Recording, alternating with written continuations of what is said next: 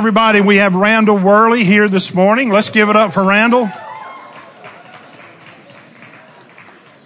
I was thinking back, we always say things like this. I was thinking back to when we met and it was at least 25 years ago. Isn't that right, Randall?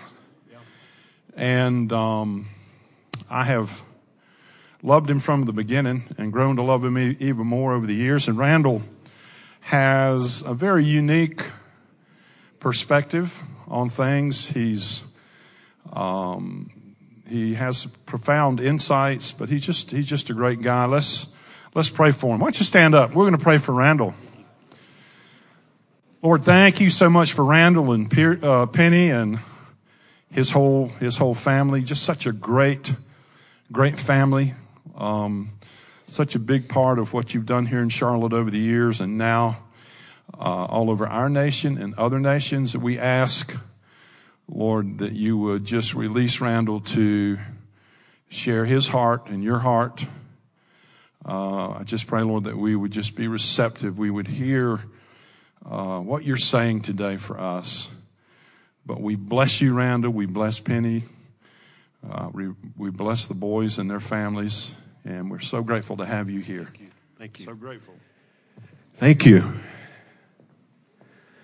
I, I've always considered it a privilege to be able to come to Queen City over the last few years, and um, it's always been a great experience for me. I hope it has been for you. Um, get back to me on that, if you will, later. I, I want to congratulate you on this new space that you're in. I am very, very familiar with over the years of pastoral ministry myself, uh, what it's like to transition in new places, new spaces, and uh, discover new grace as well. And I'm just praying that uh, you'll continue to have this um, prolonged favor that you've had with the landlord here, um, because you serve the Lord of the land anyway. And I believe that that's um, that's going to happen for you as you continue to grow and expand. And, um, you know, a lot of people go through things, but they uh, forget to grow through it. And that's not meant to sound like some pun. Um, we all have a problem or are a problem or surrounded by problems. Does that resonate with anybody? So uh, I, I just, I want to continue to grow through things, not just go through it. Um, I'm going to ask you to turn to First John, if you will, and I'll join you there in just a few moments. First John. And uh, as you're finding this little short epistle that comes toward the end of the New Testament, I heard a story about a fiery Pentecostal preacher not too far from here that was conducting on Sunday afternoon not long ago a baptismal service and uh, if you've ever been to one of those baptismal services that are out by the river, um, you know that it's a unique experience to say the least. And there were a number of people that were being baptized as well as family members that had come to witness the baptismal service. And it was, it was quite frenetic to say the least. And there was a man that was walking down the road and saw this commotion that was going on and he was extremely intoxicated. He had never seen a baptismal service before, so he decided that he'd walk down a little closer and investigate. Again, this is totally foreign to him. He's wondering why this man is pushing people under the water. So when he gets a little closer to the bank, to the bank there, uh, this Pentecostal preacher recognizes right away that this man is intoxicated. So he grabs him by the hand and pulls him into the water. And he shoves him beneath the water. And when he pulls him up out of the water, he said, Did you find Jesus? And the guy's coughing and gagging. And he, he said, No. So he shoves him down the second time, pulls him back up. He said, Did you find Jesus? He said, No. So he takes him down the third time, and this time he holds him for quite a long time. And the guy's thrashing and squirming and finally pulls him up and he said, did you find Jesus? He said, no, but wait a minute. If, if you'll tell me where you saw him go under last, I'll look the next time.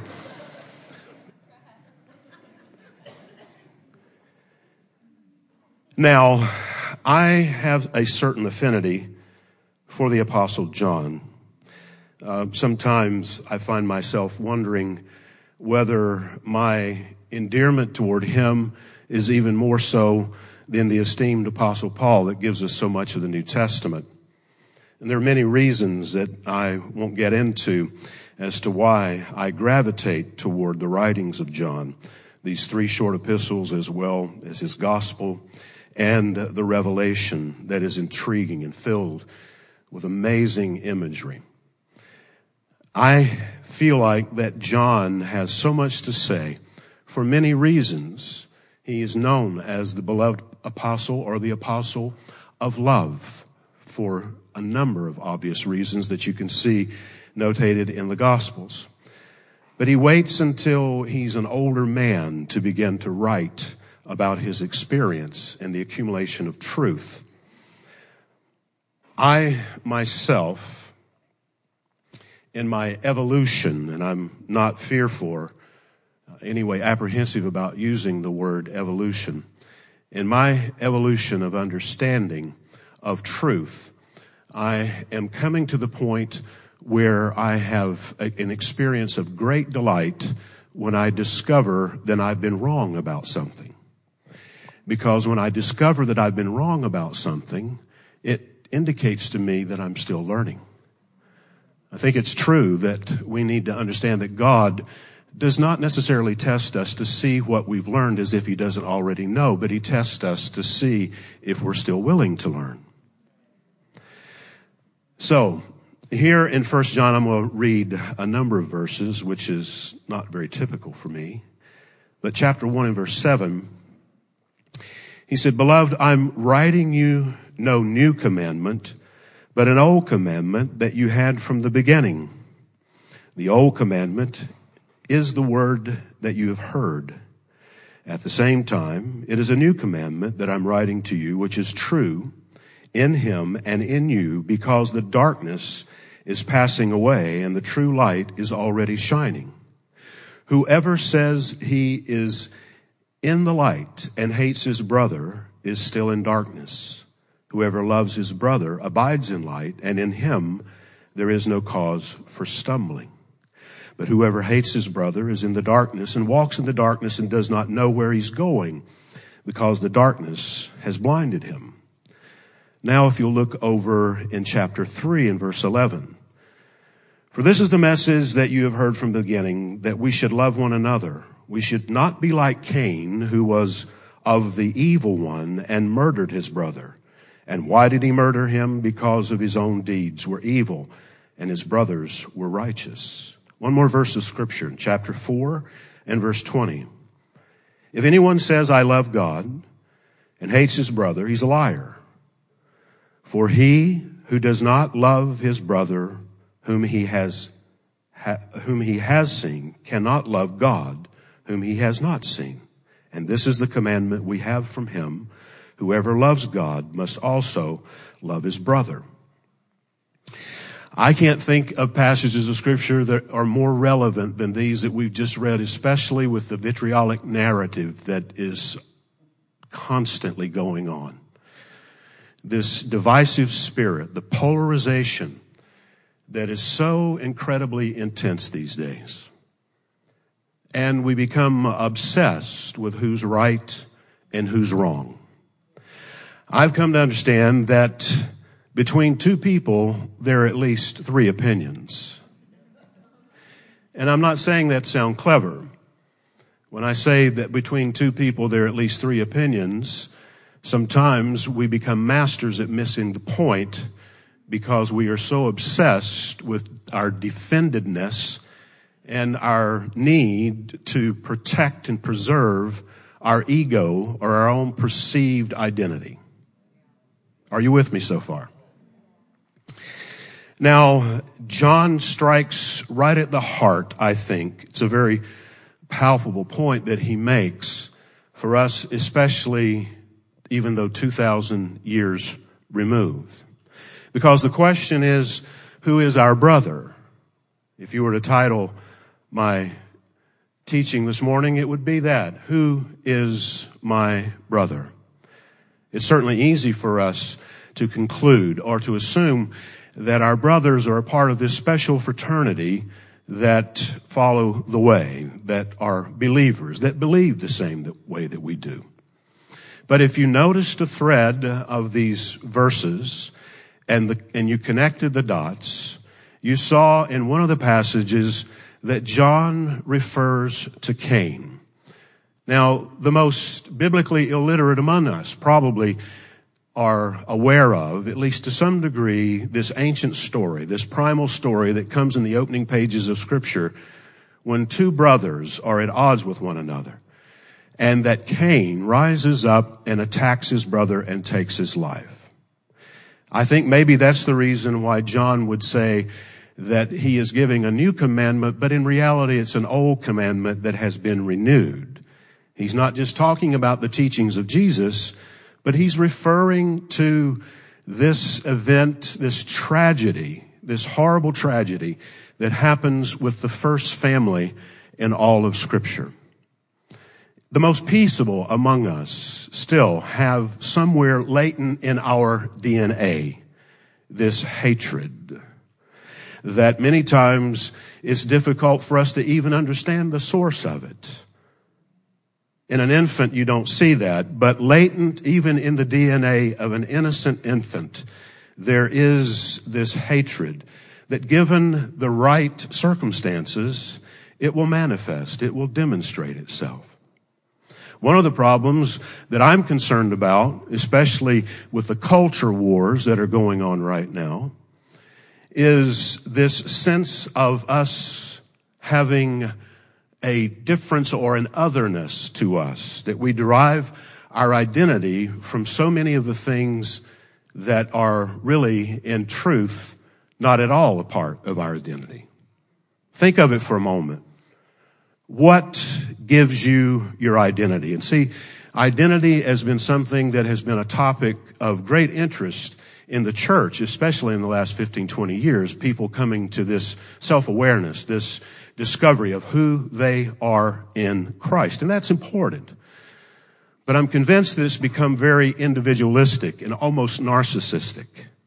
It has, in some ways, had the opposite effect of what it should have had that causes me to feel more distinct and different than you, especially if you are a pre-believer.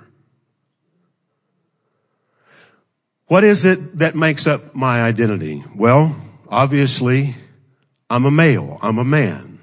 But it's not my machismo. It's not my masculinity that really is the root of my identity. I'm a white man. Not only am I a white man, I'm a heterosexual man. My identity has been shaped as yours has been shaped by my accomplishments, my academia, the people that I know, the things that I own. All those things contribute to what I think is my identity. And in reality, these are the things that cause us subconsciously to be at odds with one another because even though we know the scripture teaches us that it's, that it's, it's not wise to compare ourselves, inherently that is in us to compare ourselves with others. Now, I understand that where I'm going in the next few minutes uh, involves a measure of risk. I'm not unfamiliar with risk. I really believe, though, that, you know, this uh, virtual elephant that remains in the room has to be addressed. It has to be addressed through the lens of grace. It has to be addressed through the lens of unconditional love. It has to be addressed through the teachings of Jesus, not the Western interpretation of the teachings of Jesus that continues to fuel the fire of separateness and this distinction. I was talking this past week in Fort Lauderdale about this, and um, it occurred to me that when Paul said, I can do all things through Christ who strengthens me, that usually the reference to that verse of scripture still is very self-centered and self-absorbed. How could that be? I can do all things through Christ. That's usually the tone that it has. Forgetting that when he says, I can do all things through Christ, that when he uses that term, this is not the last name of Jesus. Christ is not the last name of Jesus. He's referring to the corporal nature of the body of Christ and not the individual nature of the believer. I can only do th- all things in my consciousness of my connectedness with the body of Christ. That's the only way that I can do all things.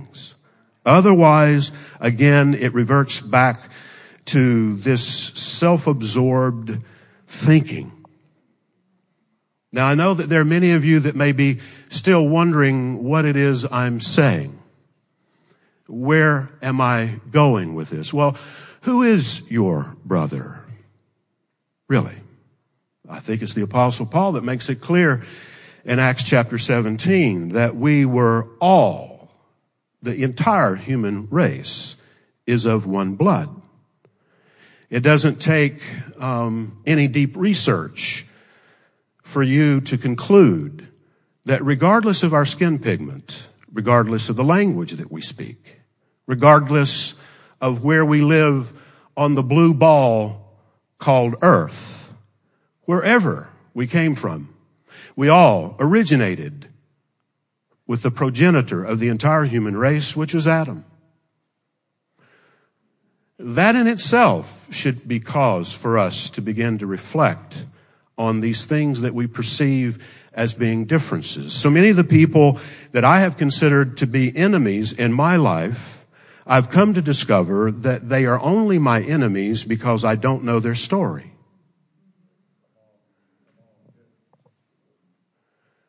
I, I said this a few days ago and I got some pushback for it, and that let me know I was on the right track. when I said that my enemies are not God's enemies because God is not even the enemy of his enemies.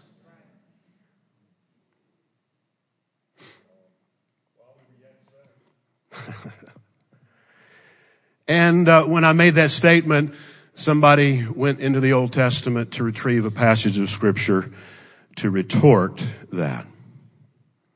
I think Girard was right when he said, when humans cannot or dare not take their anger out on the thing that has caused it, they unconsciously search for substitutes. The scapegoating, this need to blame. That Jesus came and absorbed all of that to take that excuse away from us.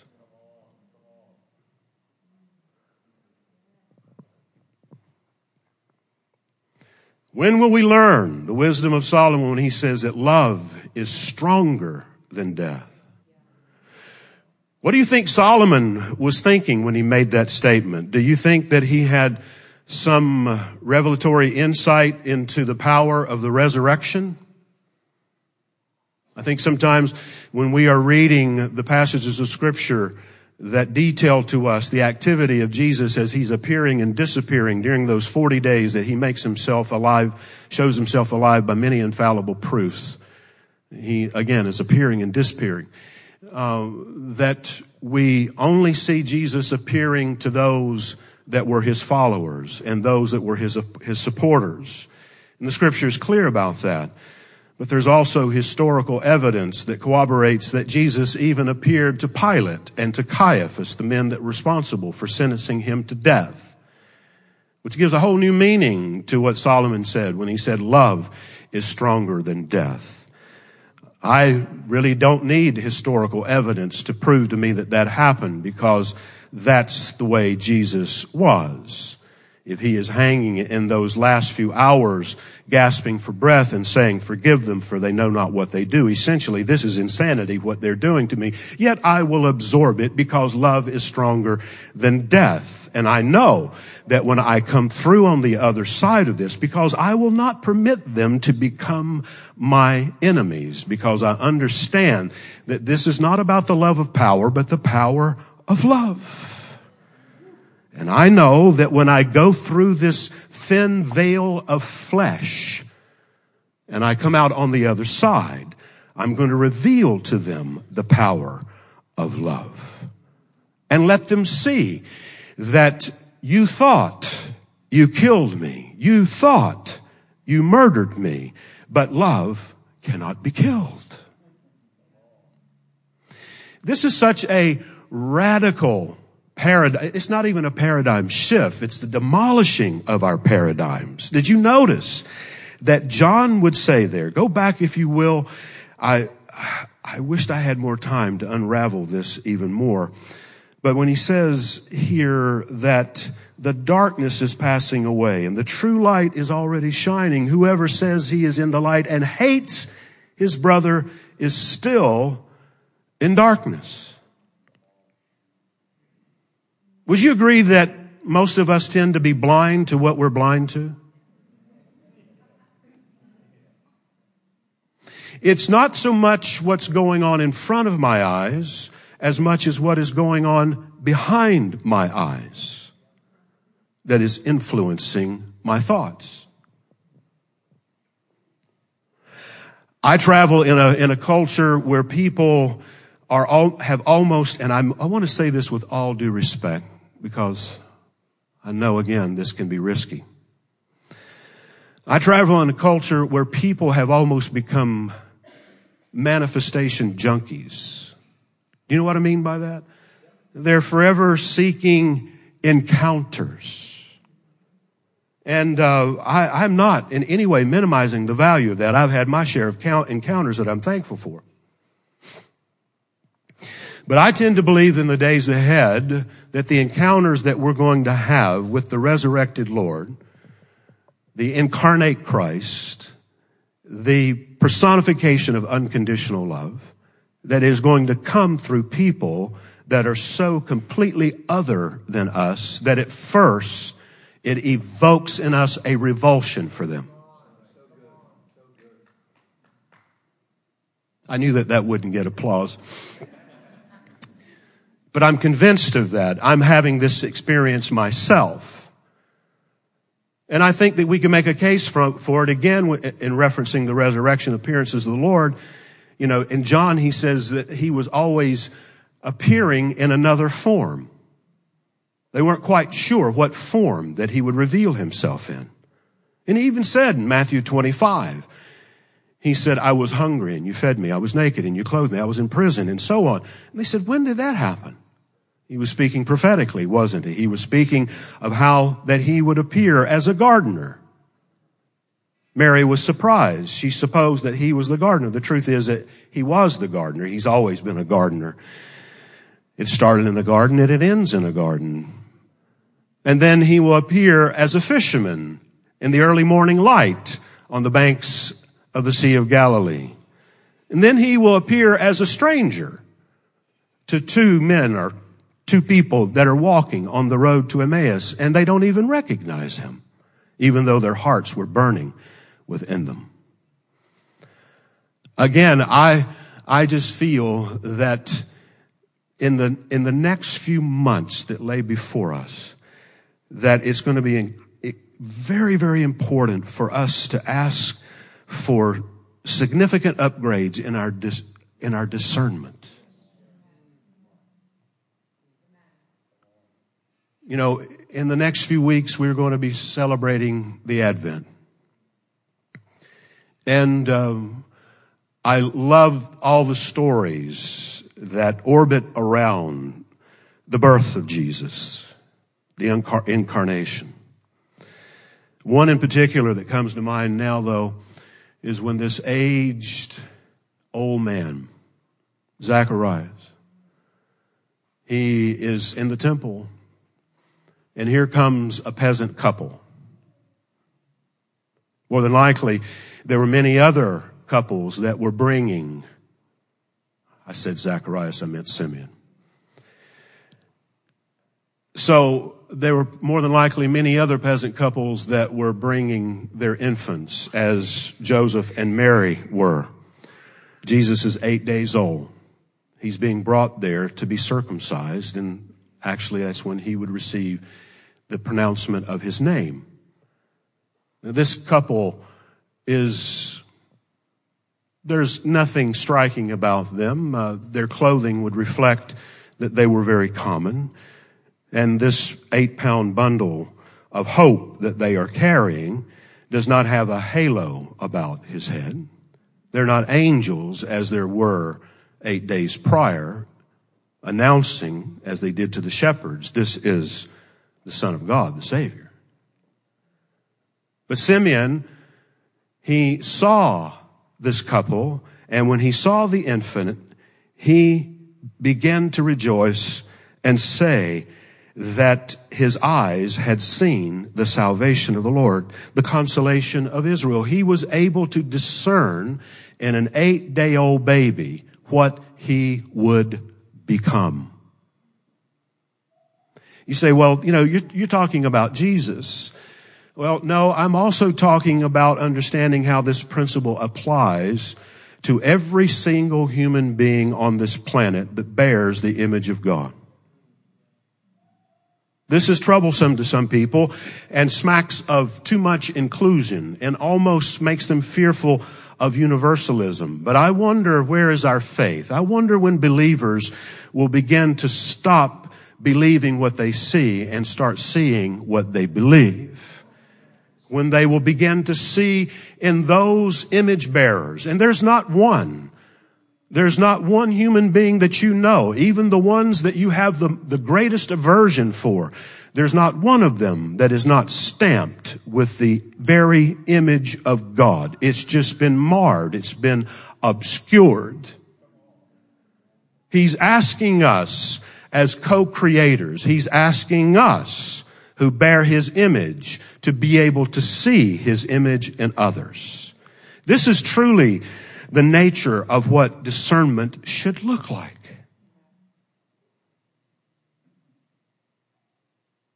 I'm, I'm reminded uh, a lot these days as I begin to think these thoughts that I think it was Spurgeon said, you teach best what you need to learn the most. And I have had a number of encounters just in the last few weeks, almost ambushed by them, by people that were so different and other than me. And I get this nudge from the Lord. You just met me, but you didn't recognize me. I walked away from it with my heart burning within me. There is a spirit of reconciliation there is a spirit of reconciliation that is coming unlike anything we have ever experienced before. And as it's been said by some of the patriarchs of revival, the greatest enemy of God has always been, of the present move of God has always been the previous move of God. I am convicted by that and know that if I don't continue to evolve in my thinking and, and not live in this arrogant assumption that I have already come to every conclusion that could, could be come to as it relates to the ultimate intention of God.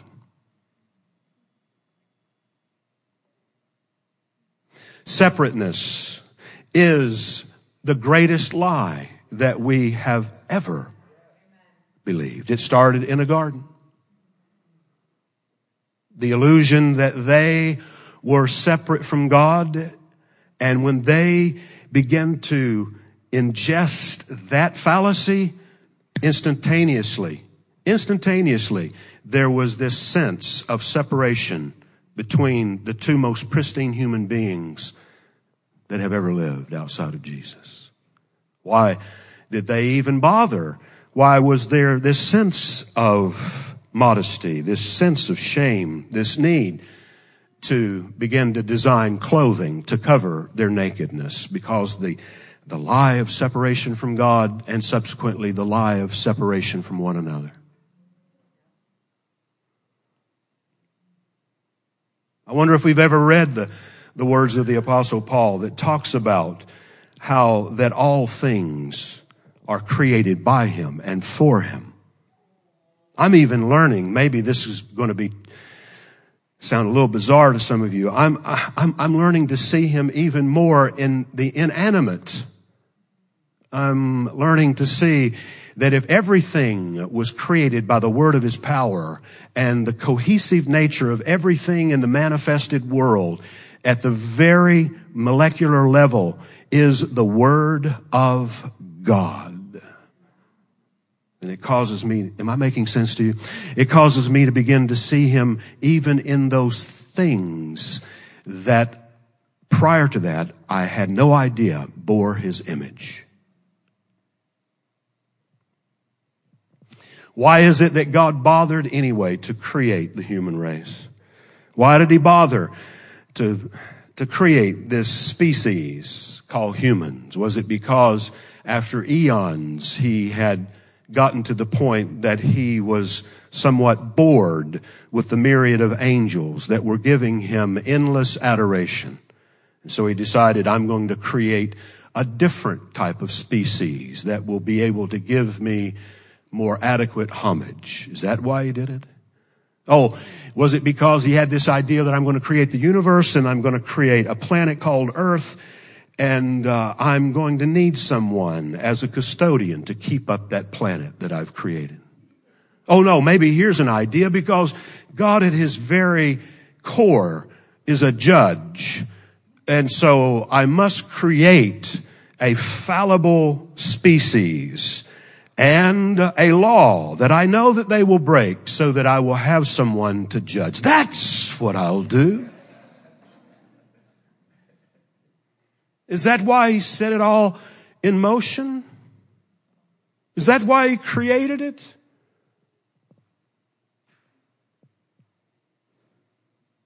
He is so self-absorbed no, that's not what unconditional love is. He's, but we think he's so self-absorbed that he has to have that. I mean, do you realize that the first picture of worship is not man worshiping God or adoring God, but God adoring and worshiping his creation? When he forms man from the dust of the earth and breathes in his nostrils the breath of life and he becomes a living soul, the scripture says that he blessed them and the word blessed there means to adore. The first one on his knees was not man, but the first one on his knees was God over his creation. That's problematic for a lot of people. Let me, let me make it practical for you. When you have a child, this child is the product of your love, and you hold it in your arms, you're not thinking because this child is made in your image. You're not thinking one day, one day you will appreciate me. One day you'll grow up and you will be fully aware of why you are here. No. No, you adore that child, don't you? Are you listening to me now? You adore that child. This in no way, see, we've got it all wrong about the nature of God. This in no way makes these, there is not any hint of jealousy in him. We have the three in one, the Father, Son, and Holy Spirit in that place of infinity and that place of eternity. And in that relationship, because that's what God is, is relationship in that relationship. And, and it's amazing to me how that religion has, has taken the distinction of Father, Son, and Spirit. Even when we make mention of them, it has to be in that particular order. Father, Son, and Spirit. And in our darkened minds, we see, even though we say with our mouths that they are equal in every way, just in saying Father, Son, and Spirit, we have made one subordinate to the other because we're so linear in our thinking. And we don't understand that in that infinite world of eternity, that in that relationship, it naturally brought about the birthing of something made in its image, which is man.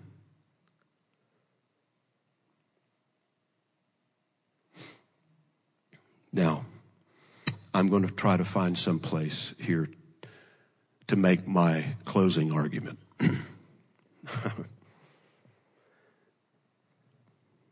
Hatred. It's so senseless, isn't it? Most of the time, we're not even aware of why we feel the way we feel. We're all caught up in this mimetic exercise without even being conscious of it. We're imitating what other people are reflecting to us. And we think that's normal. And we've lived in something that is abnormal for so long, thinking that it is normal, that when we hear normalcy, it doesn't hit our ears right.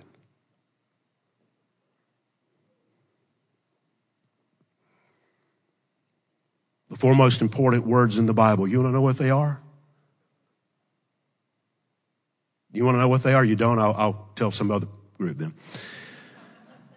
The, the four most important words in the Bible are in the beginning, God. In the beginning, God.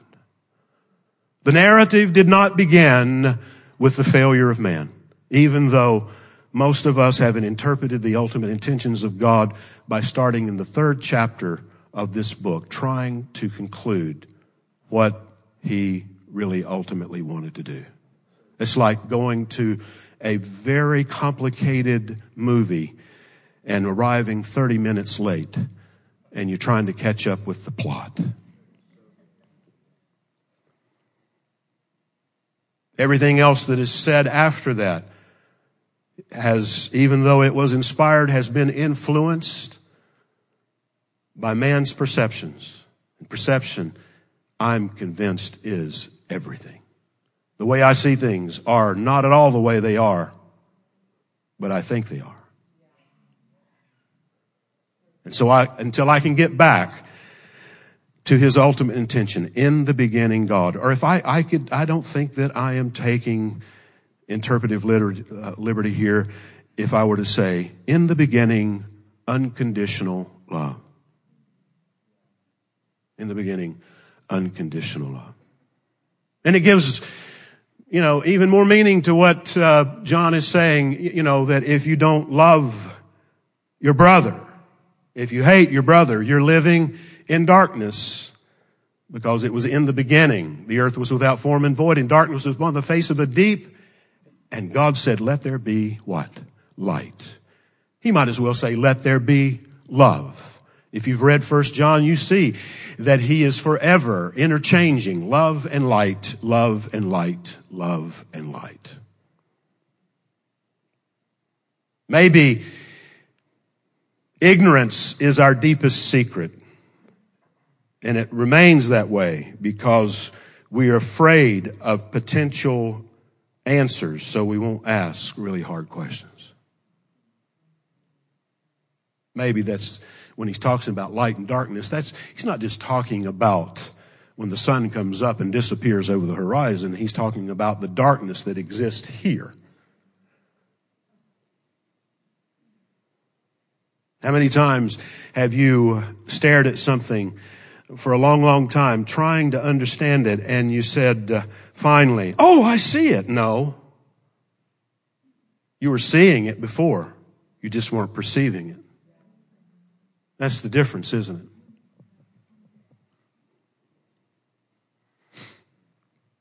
I'm learning something new about respect. The other day, I, I, I was just ruminating on that word. I, lo- I love words. And um, so it was, it was just resonating in my head. Respect. Re, re, respect. So I, I looked a little further and I found out that, of course, re means again, but spect, spectacle, spectacles, the Latin word spectar, which means to see. It means to look again and again and again and again. So, if I am to experience this great royal law, James would call it the royal law of love, the law that transcends all other laws. If I'm to experience it, then I have to, with intention, learn to look at those things and those people around me that seem to be so distorted, to look again and again and again because somewhere beneath all that is the image of God. Is the image of God. Now, there are a lot of people that are convinced that the days ahead of us are just going to continue to deteriorate and and um, it depends on what side of political aisle that you're on on that. And I, you know, I'm just anybody else weary of that? Honestly, I am. I'm entitled to be weary of it. But I understand that as you transcend, you have to include as well because this is what reflects true intelligent humility.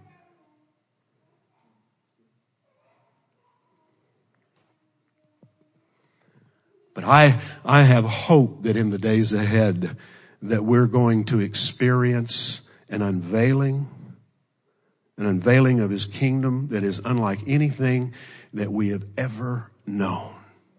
We have ever known. And it will offend you. yeah. I mean, how many of you right now, you passionately, passionately believe certain things that at one time you were convinced was heretical? Don't everybody respond at the same time. Now you understand my statement earlier that I've learned to rejoice and delight in my discovery that I've been wrong because it means I'm still learning. Maybe Jesus didn't come to answer our questions as much as he came to question all of our answers anyway.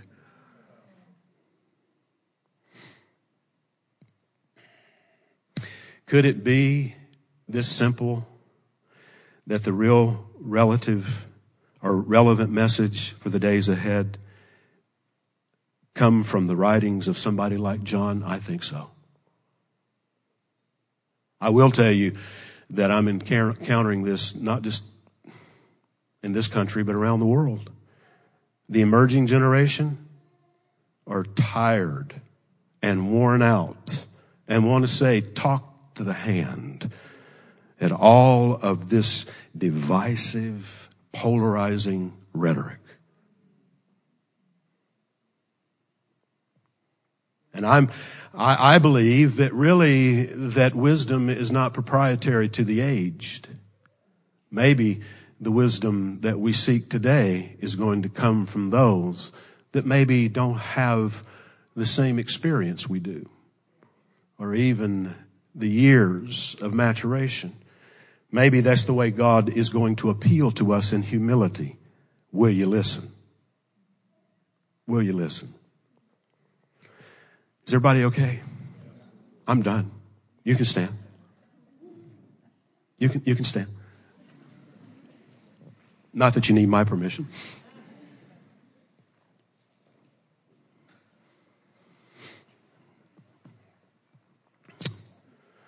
Some of my friends have been concerned about me lately because I've, I've been talking a lot about contemplation.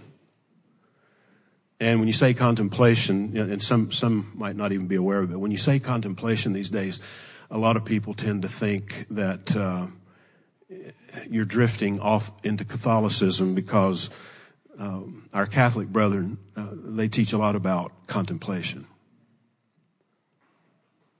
The great contemplative mystics I'm, I think have something to teach us. There are many voices in this world, the apostle Paul would say. God is not the author of confusion. There are many voices in this world, none of them without signification. There's, there's such a cacophony of confusion that is going on right now. And as John Mayer says, they own all the news and they can bend it all they want as we're waiting on the world to change. And the world that has to change is not the one out here, but the world is the system and the arrangement of thinking that exists between our temples. And the only way I, I think that we're going to be able to see the transformation, because really maybe the change that we are wanting in other people is the change that must first occur in us. Did you hear what I said? Maybe the change that you want in other people. You're, I mean, let's just bring it down even to, uh, you know, the dysfunction in our families. The strife and the tension that is in our families. Is it possible that maybe you are culpable in that situation as well? oh, I'm talking to myself as well. You know, is it possible that I'm culpable in this situation? This might be. That's going to require some humility, a greater degree of humility, isn't it? So when I mention contemplation, this has to do with us shutting up. it has to do with us centering. It has to do with us just sitting with Jesus and waiting for him to begin to speak and to whisper transcendent ideas into the core of who we are. We made prayer so much about petition. We've made prayer so much about acquisition and the things that, you know, we think we need. And most of the time, the things we think we need, we don't need at all. They're just perceived needs. They're not real needs. And so in contemplation is being still. You know, this is tough for charismatics, but it's the only way to know God, according to Psalm 46:10. Be still and know that I am God. And even Paul would say to study to be quiet. We study to know things rather than studying to be quiet. well, somebody's got to speak up. Somebody's got to speak out. Well, maybe we're not given permission to speak up and speak out until we shut up and shut down. because he is not heard, as the prophet would say. He's not heard in the earthquake, and he's not heard in the violent windstorm, but it's in a still, small voice. That causes us to plumb deeper into spirituality than we've ever known before. This is, this is where peace, this is where peace resides. It's there. So can I pray for you? Father, we ask for your eyes. We ask because we know that you live within us, that you would begin to see through us and see for us.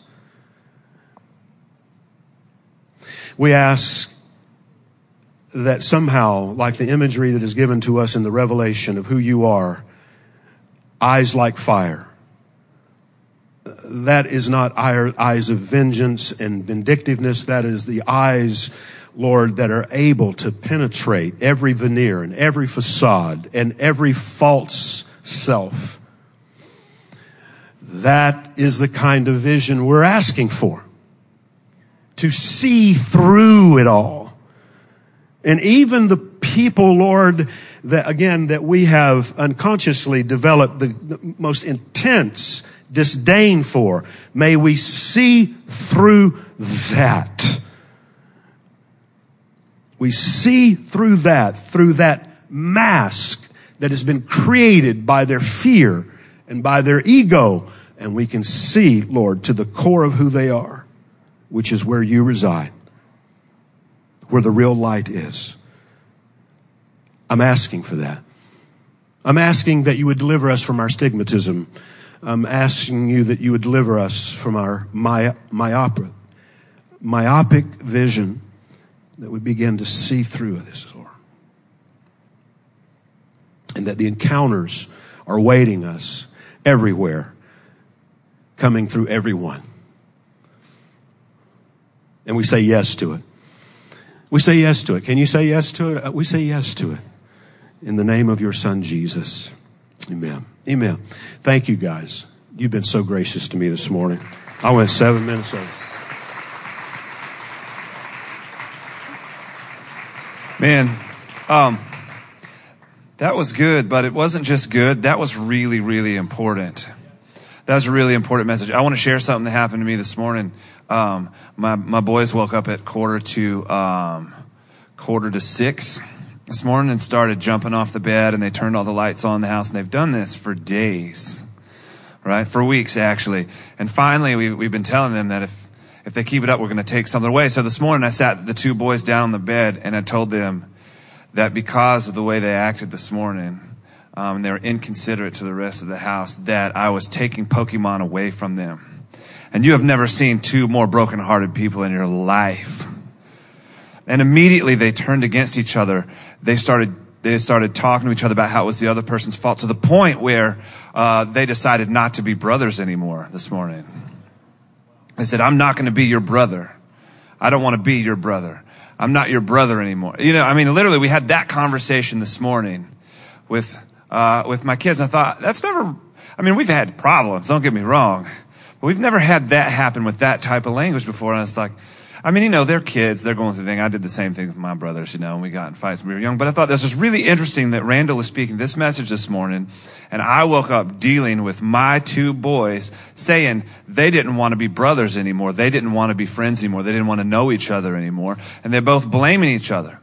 Because sometimes when disappointment hits, the first thing you want to do is point the finger at somebody else. And I'm really sick of what's happened in this political season between family members, between friends, between church members. I don't know, you just get on Twitter for a second and you see people who are actually related to each other, fathers and daughters. You see brothers and sisters, brothers against brothers, friends against friends, the worst language the most terrible things people are saying about each other. But I believe this is that politics haven't caused this to happen. It's become a magnifying glass for what was actually going on in our hearts already. And I actually believe this is that if you're super excited about the election, then something's wrong. And if you're super bummed about the election, something's wrong. If you have either one of those feelings, you've given too much power to human beings. And Jesus, when he was in the garden, when he, at that moment when he was asking the Lord, Jesus Christ was asking God the Father, if there's any other way out of this, would you get me out? Right? His other prayer was, Lord, let my people be one. His prayer was for unity. When he was sweating blood at his most difficult moment, he was praying for unity.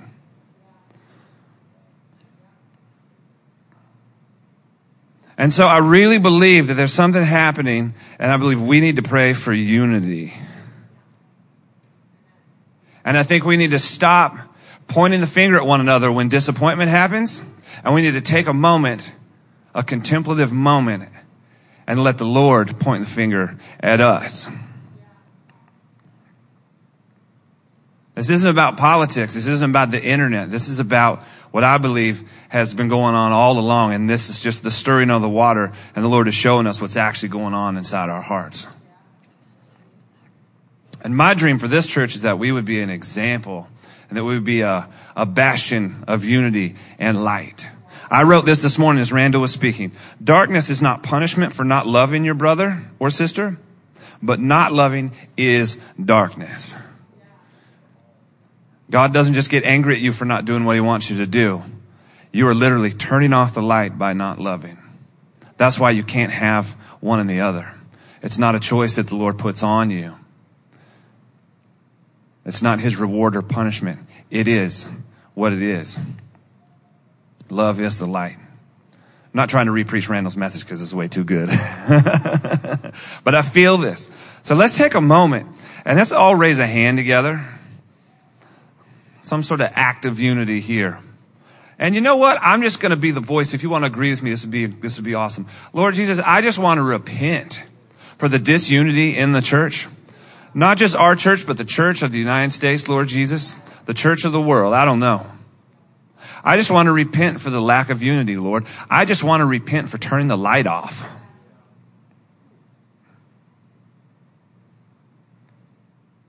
I just want to repent for the, the angry feelings and thoughts that I've had towards, towards other brothers and sisters, towards other people.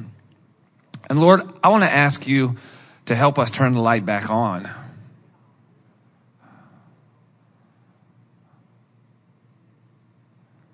And that you would teach us to see one another, to re see, to respect, to again to see, to see again one another.